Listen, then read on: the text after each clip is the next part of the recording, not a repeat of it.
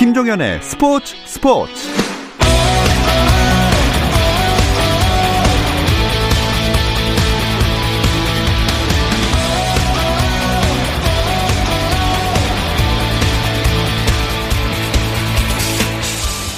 스포츠가 있는 저녁 어떠신가요? 아나운서 김종현입니다.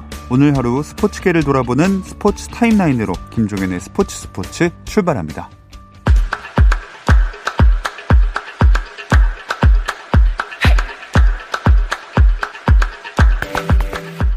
KBL 프로농구 상황부터 살펴보겠습니다. 원주 DB와 창원 LG, 하위권 두 팀의 대결이 펼쳐지고 있는데요.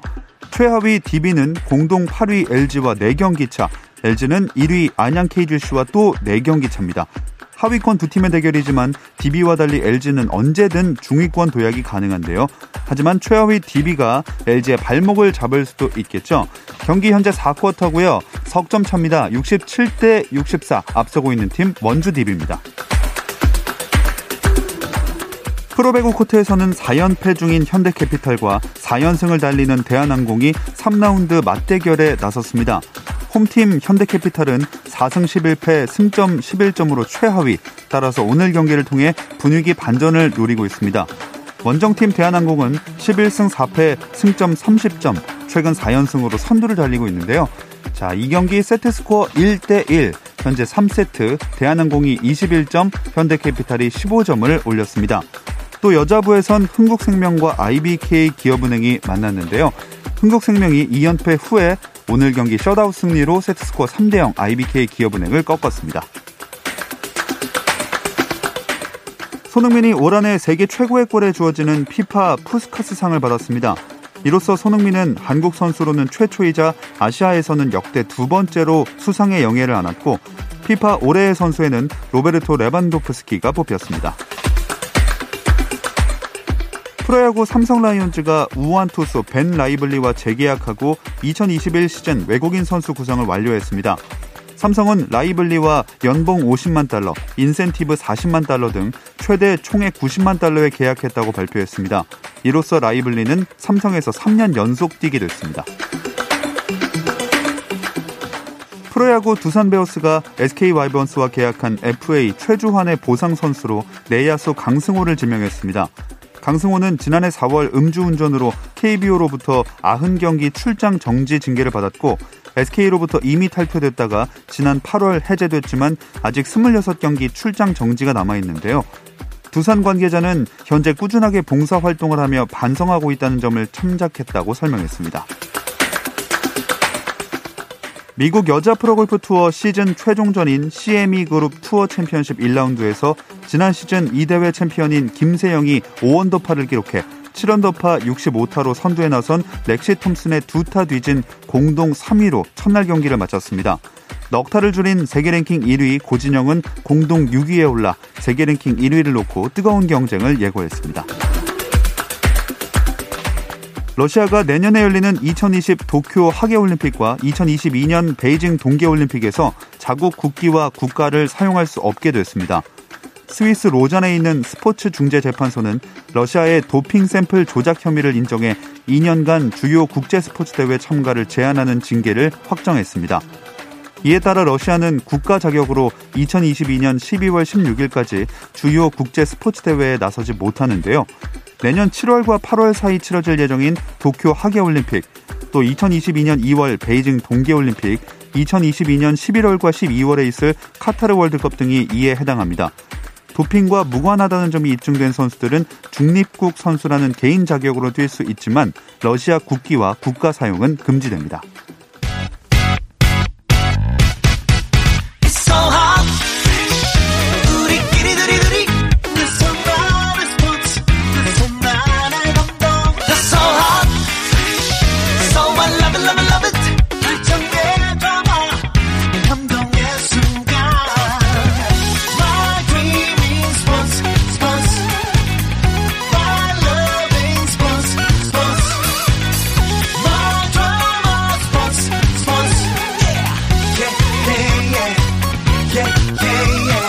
김종현의 스포츠.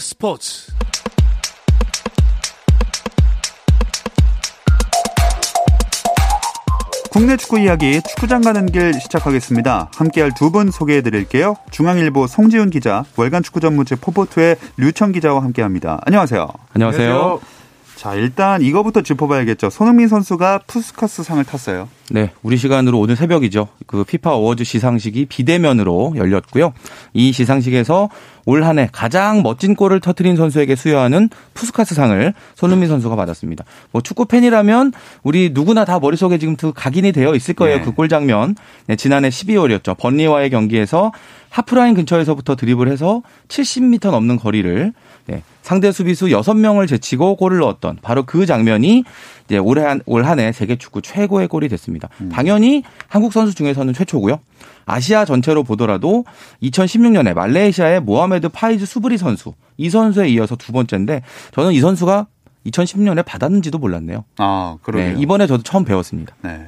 아무튼 정말 대단한 기록을 썼는데 이게 이 골이 팬 투표에서는 2위였더라고요. 네, 일단 루이스 수아레스 선수가 지금 아틀레티코 마드리드 소속인데 바르셀로나 시절에 터뜨렸던 골이 일단 후보로 올라왔고요. 플라멩구의 미드필더 히오르히안 데 아라스카에타 선수와 같이 후보가 됐었는데 팬 투표에서는 아라스카에타 선수가 이제 1등을 해서 13점을 받았고 손흥민 선수가 11점을 받았습니다. 근데 이제 패널, 이제 전문가들이 손흥민 선수에게 13점을 주고 아라스카에타 선수에게 9점을 주는 바람에 손흥민 선수 총점에서 24점을 받으면서 팬투표에선 2위였지만 최종적으로는 1위를 하게 됐습니다. 네. 아무래도 팬투표는 아크로바틱한 골들이 더 많이 이제 인기를 끌다 보니까 그렇게 된 것 같은데 어찌됐든 손흥민 선수가 수상을 하면서 이 한국 축구의 새로운 기록들을 계속 바꿔나가고 있다는 생각이 드네요. 차범근 감독이 이제 1970년대 독일 분데스리가, 이제 그 당시에는 그때도 세계 최고의 리그가 분데스리가였거든요. 예. 그 무대에서 세웠던 여러 가지 기록들 지금 손흥민 선수가 다 뛰어넘고 있는 그런 상태고 이제 손흥민 선수가 쌓아나가는 기록들이 앞으로 후배들이 도전해야 되는 그런 새로운 과제가 될 텐데 놀라운 건 손흥민 선수가 이제 전성기예요. 지금부터 보여줄 게 정말 많기 때문에 앞으로 이 손흥민이라는 축구 선수가 바꿔놓은 어떤 그런 한국 축구의 기록들이 어디까지 쌓여갈지. 네, 오늘 이번에 이 포스카트 상 받는 장면을 보면서 다시 한번 그런 부분을 느꼈습니다. 네. 자, 이쯤에서 한번 이 얘기를 해보겠습니다. 두 분은 냉정하게 객관적으로 손흥민 선수가 세계 축구계의 어느 정도 위치라고 보세요? 제가 예를 들면 좀 쉬울 것 같은데, 예. 제가 이제 최근에 이제 차범근 감독 관련해서 이제 책을 만들다가 인터뷰를 했거든요. 전성기의 차범근 감독이 만약에 발롱도르에 갔다면 몇 위까지 했을 거냐? 그러니까 이제 대한축구협회 송기룡 기술교육실장이 이제 사커키드로 되게 유명한데 10위 정도는 했을 것 같다. 10위 안에는 들어왔을 것 같다라고 했는데 그 이유가 80년에 이제 키커지가 선정한 랑리스트라는 게 있어요. 그게 선수 순위인데 네. 당시에는 외국인과 그러니까 독일인을 갈랐습니다. 근데 차범 감독이 한번 1등을 한 적이 있어요. 그때 2위가 케빈 키건이라고 발롱도르 2위의 수상자였었는데 한번 제치고 1등을 했었는데 손흥민 선수도 뭐 송지훈 기자가 지금까지 얘기했지만 이제 10위 안에는 들어올 수 있는 성적이 된 것 같고 이제 더 얼마나 더 앞으로 가느냐 이 정도가 차이가 좀 남은 것 같습니다. 자, 저희가 손흥민 선수 이야기를 신년 특집으로 또 준비를 하고 있기 때문에 이 의견들 다 참고해서 한번 준비해 보도록 하겠습니다.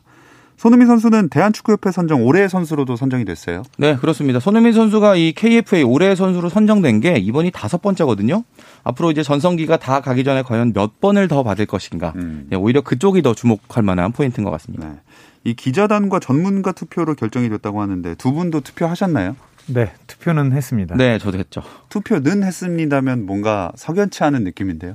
근데 투표 내용은 비밀이기 때문에 네, 말씀드릴 수 없습니다. 아니, 뭐 당연히 유청 기자도 마찬가지일 텐데 1순위 손흥민은 뭐 누구나 그냥 다 쓰는 건데 오히려 2순위, 3순위 정하는 게 어려웠어요, 저는. 네, 참 많은 고민을 해서 투표를 했습니다. 네, 뭐 결과를 여쭤보진 않겠습니다. 누굴 뽑았는지. 네. 감사합니다. 넘어가도록 하겠습니다. 국내 축구 팬들은 또 하나 관심을 끄는 게 내일 아시아축구연맹 챔피언스리그 결승전 있잖아요. 네, 내일 오후 9시에 카타르 알와크라의 알자누브 스타디움에서 이란의 페르세폴리스와 단판 승부를 벌이고요. 페르세폴리스만 꺾으면 국내 무대에서는 트로피를 들어올리지 못했지만 울산이 2012년에 이어 2020년에도 8년 만에 아시아 챔피언스 리그 우승은 들어올릴 수 있게 됐습니다. 그동안 한동안의 무관의 설움 울산이 날릴 수 있을까요? 방금 이제 유청 기자도 얘기를 했는데 K리그와 FA컵에서는 다 준우승. 그것도 라이벌 전북현대가 우승하는 장면을 이제 옆에서 지켜봐야 되는 그런 안타까운 상황이었기 때문에 아마 자존심이 더 많이 상했을 것 같은데 이번 대회는 완전히 다른 팀이 된 그런 느낌이잖아요. 9경기 치르는 동안에 8승 1무 무패인데 지금 21골 넣고 6점을 내줬어요. 네, 참가팀 중에 가장 위력적인 팀이다라고 아주 뭐 당연하게 얘기할 수 있고 특히나 이번 대회가 코로나19 때문에 카타르에 모여서 치르는 방식으로 좀 바뀌어 있는데 울산이 카타르 건너가서 치른 8경기를 다 이기고 그리고 매경기 2골 이상 기록을 했단 말이죠. 예. 정말 분위기만 본다면 네, 지금 뭐 울산을 과연 막을 팀이 아시아에 있을까 싶을 정도입니다. 이 벤치 멤버도 워낙 좋으니까 선수들이 득점도 골고루 하고 체력적으로도 아무래도 좀 유리할 것 같아요. 네, 주니오와 비온 존슨이 나란히 5골씩 터뜨렸고요. 그리고 윤빛가람 선수가 4골을 터뜨렸고 김인성 선수가 2골, 원두재, 이상원, 김기희, 박정인 선수가 모두 골을 터뜨렸는데 말씀하신 대로 울산이 사실 올 시즌에도 멤버는 전북보다 좋다는 얘기가 많았습니다. 근데 이제 리그에서는 어쨌든 리그 규모도 줄어들고 결정적인 순간에 전북에게 넘어지면서 우승컵을 들어오지 못했는데 일단 아시아 무대로 가니까 5명까지 교체를 할 수 있잖아요. 울산보다 선수단이 좋은 팀이 아시아에 있을까라는 생각이 다시 한번 들면서 이 선수들이 어쨌든 부담을 좀 내려놨잖아요. 그러니까 아시아 챔피언스 리그가 뭐 별대회가 아니라는 게 아니라 어쨌든 아픔을 맛보고 왔기 때문에 좀 홀가분하게 하니까 축구를 정말 잘하더라고요. 네. 네, 그래 아무래도 일정이 빡빡하니까 더 벤치 멤버들 두터운 스쿼드가 빛을 발한 게 아닌가 싶습니다. 자, 결승전 상대 페르세폴리스는 이란의 어떤 팀인가요? 뭐 이란 클럽 축구의 절대 강자다라고 말씀드릴 수 있겠는데요. 리그에서 지금 4연패 하고 있어요. 그러니까 리그 안에서만 보면 이제 K리그의 전북현대 같은 그런 느낌을 주는 팀인데. 네. 챔피언스리그 무대에서는 2018년에 결승에 한번 오른 적이 있고요. 그때 일본 제1리그 가시마 엔틀러스에게 지면서 준우승했거든요. 이게 역대 최고 성적입니다. 그러니까 우승한 적이 있는 울산하고는 에 비하면 조금 이제 성적이 못 미치는데 올 시즌에 그 조별리그 조 1위로 통과하고 카타르의 알사드 그리고 우즈베키스탄의 파흐타코르 또 사우디아라비아의 알나스르 이런 팀들 차례로 꺾고 결승에 왔습니다. 득점 10골 넣었으니까 21골 넣은 울산하고 비교하면 공격력은 뭐 좀 뒤처진다 할 수 있는데 실점 부분에서도 2골밖에 안 내줬어요. 네, 울산이 6실점이니까 그러니까 이 팀은 팀 컬러를 얘기한다면 이렇게 했죠. 적게 넣고 또 적게 잃으면서 아주 실리적인 축구하는 팀이다. 네. 이렇게 분석하면 될 것 같습니다. 약점을 찾아본다면 뭐가 있을까요? 일단 약점은 어쨌든 공격력이 울산보다 좋지 못하다는 거. 이 단판 승부니까 어쨌든 화력전을 끝까지 펼칠 수도 있거든요. 그런 면에서 울산보다 좀 못하고 게다가 팀 내 최다 득점자인 스트라이커 이사 알렉카시르 선수가 인종차별 행동을 해서 AFC 측으로부터 6개월 출전 정지 징계를 받았습니다. 이번 경기에 나오지 못하고요.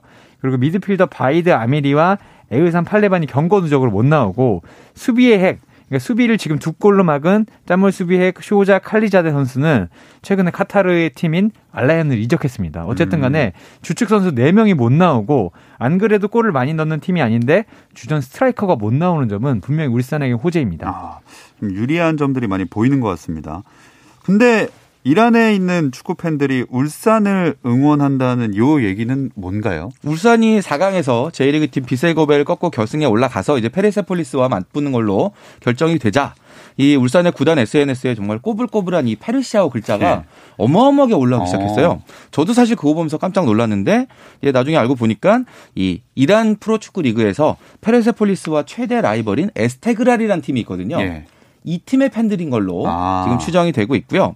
이 페르세폴리스와 에스테그랄은 참고로 이제 테헤란 더비를 이루는 그런 팀들인데 이 참고로 우리 축구 대표팀이 이란 원정 가면 이제 원정팀의 무덤이라고 부르는 아자디 스타디움. 예. 이 경기장을 이제 홈구장으로 같이 쓰는 그런 팀들이고요. 이 테헤란 더비를 이루는 두 팀, 페르세폴리스와 에스테그랄. 이 경쟁 구도 속에서 지금 에스테그랄 팬들이 울산을 응원한다. 라는 이제 그런 구도로 보시면 되겠습니다. 보통은 같은 국가팀을 응원하게 마련인데 얼마나 이 사이가 안 좋으면 차라리 울산이 우승하길 바라는 걸까요? 이게 사실 잉글랜드에서도 챔피언스리그 가면 그래도 아무리 앙숙이어도 그래도 우리나라 팀이 우승하는 게 좋지였는데 이란은 제가 상상을 초월하는 것 같습니다.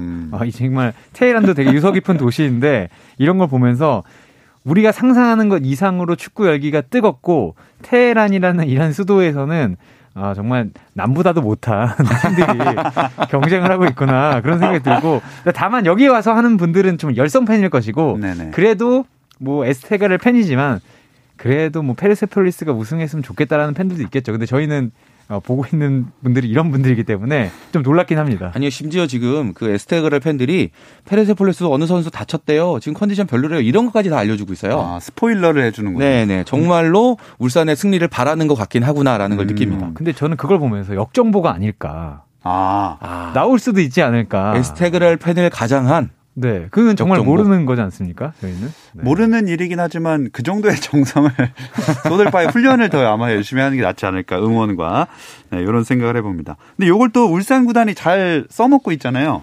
그 지금 울산에 SNS에 워낙에 이란 팬들이 많이 와서 뭐 격려도 하고 응원도 하고 이런 이제 글들을 많이 올리고 또 팔로워 가입도 하고 하다 보니까. 아예 이번 기회에 제대로 한번 홍보를 해보자라는 느낌으로 이란 팬들 전용 이벤트까지 만들어서 하고 있어요. 저는 이거 보면서 아, 울산 이 프런트들도 지금 열심히 뛰는구나. 선수단도 K리그에서 뭔가 좀 기가 죽었다가 예. 지금 챔피언스리그 와서 많이 살아나는 느낌인데 프런트들도 지금 아주 신바람 나게 일하는구나라는 거 네, 이런 상황들 보면서 느낄 수 있었습니다. 자, 울산이 구단 전체적으로 벌써 이제 결승전을 준비해서 여러 가지 대비를 하고 또 그 이벤트도 마련한 모습인데 지금 이 순간에 김도훈 감독이나 선수들은 어떤 심정일까요? 이보다 더 할지 못할 정도로 안 좋은 시즌을 보내지 않았겠습니까? 네. 사실 2등이 가장 좋지 않은 건데 2등도 거의 1.11등 정도를 한 울산이기 때문에 예. 더 이상 우리가 슬픔은 없다. 뭐 마음이 좀 홀가분한 것 같고 물론 결승전 단판이니까 수비가 강한 팀을 상대로 긴장은 하겠지만 울산은 오히려 한국에서 예방주사를 정말 세게 맞고 갔기 때문에 조금 더 홀가분하지 않을까 저는 그렇게 생각해 봅니다. 네. 그러면 승리는 조금 어느 정도 무난할 것이다 이렇게 보시나요? 저는 뭐 지난주에도 제가 말씀드렸지만 저는 울산이 우승할 걸로 봐요. 단 이제 조건이 있는데 하던 대로만 하면. 뭔가 이제 묘수라고 새로운 거 안 하고 하던 대로만 하면 우승할 수 있다. 저는 그렇게 봅니다. 이게 우승을 하면은 그 아시아축구연맹 챔피언스리그 우승팀에게 주어지는 특권은 뭐가 있어요? 일단 AFC 챔피언스리그 결승 우승 상금이 400만 달러입니다. 상당히 높습니다. 한화로 44억 원 정도이고요. 내년 2월에 카타르에서 열리는 국제축구연맹 클럽 월드컵에 나갈 수 있는데 여기서도 출전 금액이고 한 경기 이기면 또 상금이 들어와요. 그런 걸 봤을 때 어쨌든 한 대회 우승하더라도 국내 대회 2개 우승한 것보다 돈은 더 벌 수 있습니다. 확실합니다. 확실히 국제적인 만큼 대우가 다릅니다. 근데 울산이 우승을 한다 그래도 김도훈 감독의 재계약은 쉽지 않다는 얘기가 나오고 있습니다. 이 이야기는 잠시 쉬었다 와서 나눠볼게요.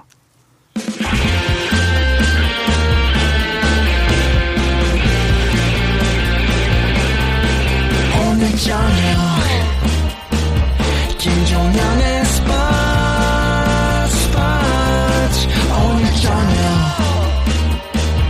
김종현의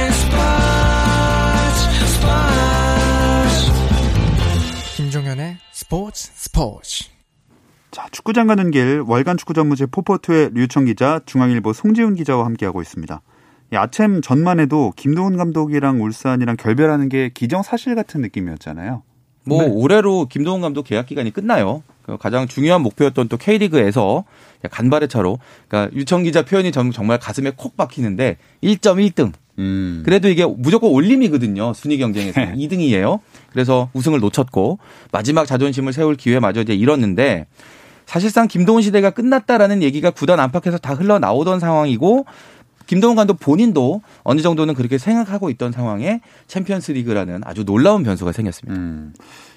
근데 울산이 만약에 챔피언스리그에서 우승을 해요. 그러면 이렇게 기정사실로 여겨지던 거취에도 변화가 생길 수 있는 거 아닙니까? 아주 냉정하게 얘기하면 김도훈 감독 자신의 거취에는 변화가 생길 수 있지만 울산 감독의 거취에는 변화가 생기지 않을 가능성이 좀 큰 것 같습니다. 그러니까 울산 감독을 계속하시기는 어려울 것 같고 다만 김도훈 감독이 아시아 챔피언스 리그에서 우승을 할 수 있는 좋은 감독이라는 걸 증명했기 때문에 김도훈 감독을 바라는 다른 팀들은 좀 더 늘어날 수도 있지 않을까 저는 그렇게 좀 생각해 봅니다. 네, 개인적으로도 준우승 징크스 벗어났으면 좋겠는데요. 이 K리그와 FA컵 다 하면서 아주 중요한 승부처마다 고비마다 이 김동훈 감독이 글쎄요 뭔가 좀 울산 특유의 그런 장점들을 제대로 살리지 못하고 스스로 무너졌다라는 그런 평가를 저는 하는데 그러다 보니까 이제 또 2인자라는 그런 꼬리표도 붙은 거잖아요. 이번 페르세폴리스와의 결승전은 앞에도 제가 잠깐 언급을 했지만 상대를 의식하기 전에 울산이 할 수 있는 그런 축구를 극대화하는 이제 그런 쪽으로 전략을 만들었으면 좋겠고, 좀 기왕이면 기분 좋게 이겨서 이 2인자 징크스 좀 떨쳐내고 돌아왔으면 좋겠네요. 유종의 미를 좀 거뒀으면 좋겠습니다. 근데 류청 기자님 원래 이렇게 확언까지는 잘 안 하시는데 힘들다고 보시면 울산 차기 감독이 약간 정해져 있는 겁니까? 뭐 내정됐다는 이야기가 돌긴 하지만 그것도 정말 오피셜, 그러니까 옷을 들고 사인하는 장면이 나오기까지는 모르잖아요. 근데 다만 제가 그렇게 보는 건 어쨌든 김동 감독이 계약 기간이 남아있는 것이 아니라 계약 종료고 일종의 경질이 아니라 이제 계약 만료이기 때문에 다시 계약을 하기에는 명분이 조금 약하다는 생각이 좀 들었고, 울산도 김동 감독이 있는 3년 동안에 거의 이제 1,000억 원에 가까운 돈을 투자를 했기 때문에 변화를 줄 시점이라고 생각을 해서 그런 것이고, 그리고 또 그것과 별개로 저도 확언은 잘 안 하지만 울산이 저는 큰 점수 차로도 이길 수 있다고 생각하기 때문에 김동훈 감독의 그 뒤는 또 달라질 수 있다고 생각합니다. 네, 아마 우승하면 좀 서로 기분 좋은 마무리가 될 것 같습니다. K리그 1 우승팀 전북도 지금 감독 자리가 비어 있어요. 김상식 코치가 가장 유력하지 않나요? 네, 모라이스 감독이랑 이제 결별하겠다라고 구단이 발표한 이후에도 이제 가장 유력한 후계자였던 김상식 수석 코치와 바로 계약이 되지가 않아서 축구인들 사이에서도 왜 이렇게 시간을 끌까라는 그런 느낌으로 바라봤었는데, 결과적으로는 뭐 김상식 코치가 감독직을 물려받는 걸로 결론이 나와 있는 상태고요. 이제 전북이 김상식호로 간판을 바꿔달 예정이고, 거기 맞춰서 코칭 스태프에도 여러 가지 변화가 예상됩니다. 김상식 코 가장 안정적인 선택이라고 볼 수 있을 것 같아요. 사실 김상식 이제 감독 후보자는 2009년에 그렇죠. 아직 후보자인데 네. 2009년에 전북에 입단했는데, 이게 좀 상징적인 것이 전북도 K리그 우승은 없다가 김상식 코치 지금 이제 감독 후보와 이동국 선수가 한 번에 입단하면서 이때부터 이제 우승을 하기 시작합니다. 그래서 어쨌든 2013년에 은퇴할 때까지 우승 경력을 계속 쌓았고요. 2014년 때부터는 또 완전히 전북 왕조가 들어서는데 코치로서 기여를 했기 때문에 뭐 전북에서 데뷔를 하지 않았지만 누가 전북의 적자냐라고 하면은 김상식 코치라고 볼 수 있습니다. 자, 김상식 코치가 만약에 감독이 되고 그렇게 되면 코치진도 아주 이렇게 빵빵하게 들어올 소문이 있던데요. 지금 뭐 이훈재 코치, 김두영 코치 이름이 벌써 지금 거론이 되고 있죠. 뭐 그동안 이제 전북 코칭 스태프 안에서 김상식 코치가 해왔던 역할, 이제는 감독이 되니까 될 가능성이 높으니까 네, 이제 다른 코치가 이제 그 부분을 맡아줘야 되는데, 뭐 이훈재 코치, 김두영 코치가 만약 들어온다면 이훈재 코치는 뭐 경험 쪽 아무래도 맡게 될 것 같고, 뭐 김두영 코치는 이제 뭐 전술이라든지 또 열정 이런 부분을 맡아서 이제 그동안 김상식 코치가 해왔던 역할을 대신할 걸로 보입니다. 또 서울은 박진섭 감독 체제가 됐고, 박진섭 감독 떠나보낸 광주는 감독 후보가 어느 정도 압축됐다 이런 얘기가 있더라고요. 예, 여러 언론에서 나오고 심지어 KBS, 광주 KBS에도 나왔기 때문에 그 후보자 이름을 말씀드리자면 신현호 지금 당국대 감독, 김호영 전 서울 FC 서울 감독대, 그리고 이정효 이제 제주 코치인데 이 세 분으로 압축됐다는 이야기가 흘러나오고 있습니다. 이 중에서 만약에 김호영 전 서울 감독대행 선임되면 감독이 맞바뀌는 셈이네요. 뭐 아직 결정이 안 됐는데 여러 가지 하마평들이 있습니다만, 일단 신현호 감독과 김호영 감독대행 이 두 후보자가 상당히 앞서 있는 걸로 지금 지역 쪽에서 얘기가 많이 나오거든요. 말씀하신 대로 만약에 김호영 대행이 이제 광주의 사령탑이 된다면 이제 광주에 있다가 서울로 간 박진석 감독과 서로 자리를 바꾸는 것 같은 그런 재미난 모습을 보일 수도 있는데, 뭐 김호영 감독 대행 같은 경우는 또 지역 명문 금호가 출신이기도 하고 또 프로 무대를 경험했다라는 점에서 좀 높은 평가를 받는 걸로 알려져 있습니다. 광주가 팀 분위기가 약간 어수선해서 빨리 결정하는 게 좋을 것 같은데요. 네, 안 그래도 전 사장의 이제 공금 횡령 사실이 이제 감사 결과 밝혀졌고, 그리고 최근에 이제 여러 언론에서 시장이 감독을 선수들에게 투표로 뽑았다라는 주장이 담긴 이제 보도도 나왔거든요. 어쨌든 사실로 판명됐는지는 모르겠지만 이런 보도가 나올 정도로 어수선하고, 어쨌든 지금은 감독을 정해서 빨리 해야 그 동계훈련까지 참여할 수 있는데 아직도 감독 선임이 안 됐다는 거는 좋지 않은 상황인 것 같고, 말씀하신 대로 빨리 감독을 선임해야 될 것 같습니다. 자, 그리고 한국 프로축구연맹 이사회가 있었는데 역대 이사회 중에 가장 강력한 개혁안들이 쏟아졌다면서요. 네, 이게 이 내막을 아시는 분들 입장에서는 정말 깜짝 놀랄 만한 그런 뉴스들인데요. 2023년부터 이제 K리그의 모든 구단이 비율형 셀러리캡이라는 제도를 도입하기로 했고요. 이에 따른 사전 조치로 내년과 내후년 두 시즌에 대해서는 승리수당의 상한선을 걸겠다. 어허. 일정 금액 이상을 승리수당으로 쓰지 못하게 하겠다라는 제도를 먼저 시행을 합니다. 그리고 2023년에는 로스터 제도도 함께 도입을 할 예정입니다. 이게 어떤 내용들인지 설명을 해 주실까요? 자세히. 일단 가장 중요한 이 비율형 셀러리캡 제도를 설명을 드려야 되는데, 이제 셀러리캡이라고 하면 그 총 금액, 그러니까 선수단의 총 연봉 금액 제한을 제한하는 거죠? 건데, 이건 비율형 셀러리캡이면 그 구단의 수입에 맞춰서 연봉을 어느 정도까지 비율로 쓰게 하겠다라는 거예요. 그러니까 총액이, 그러니까 구단이 많이 벌어들인 팀은 일종의 이제 1,000억을 벌어들였는데 이 뭐 인건비 비율이 40%다. 그럼 400억을 쓸 수 있는 건데, 결과적으로 우리가 아주 막는 것은 아니지만 벌어서 써라. 더 마케팅을 열심히 하라. 이런 걸로 보여지는데, 이게 지금 스페인 라리가에서 쓰고 있어서 이거를 최근에 스페인 라리가하고 한국 프로축구연맹하고 협약을 했거든요. 네. 그런 거 좀 배운 것 같은데, 어쨌든 상당히 진보되고 강력한 개혁안이긴 하지만 이것이 한국에 맞을까? 이런 얘기가 벌써부터 나오고 있는 것도 사실입니다. 자, 그리고 또 로스터 제도, 이거는 뭔가요? 뭐 이거는 류청 기자가 좀 설명을 좀 해주시죠. 네, 로스터 제도는 사실 그 K리그는 등록 선수의 제한이 지금 없습니다. 근데 외국 같은 경우에는 25명으로 한 데도 있고 23명으로 한 데도 있고, 그러니까 구단을 효율적으로 운영해서 이 정도의 1군 스쿼드만 운영해라, 이런 지침이 있고 일정 기간을 두고 이걸 바꿀 수 있는 제도를 하고 있거든요. 근데 K리그는 없었습니다. 근데 그것을 단계적으로 시행한다는 건데, 2023년에 32명, 2024년에 30명, 그리고 2025년에는 28명으로 등록 인원을 줄여가면서, 네, 또 이 안에 U22 선수 및 구단 산하 유스팀 출신 선수를 반드시 포함하도록 한다. 그러니까 이제 유스 시스템을 제대로 갖추지 못하고 선수단을 제대로 개편하지 못하면 팀이 불이익을 받을 수 있다. 이렇게 이해하시면 될 것 같습니다. 네, 뭐 이런저런 제도들이 새로 많이 쏟아져 나왔습니다. 이게 말씀하신 대로 우리나라 이 K리그의 실정에 잘 적용이 될지 걱정도 되고, 또 그러면서도 어떻게 좀 선진화되는 방향이 아닌가, 이런 생각도 듭니다. 한번 기다려 보겠습니다. 자, 금요일 저녁 축구 이야기 축구장 가는 길은 이 소식을 끝으로 마무리를 하겠습니다. 중앙일보 송지훈 기자, 월간 축구 전무지 포포투의 류청 기자와 함께했습니다. 두 분 고맙습니다. 감사합니다. 주말 스포츠는 9시 20분부터 함께하실 수 있고요. 저는 월요일 8시 30분에 다시 돌아오겠습니다. 김종현의 스포츠.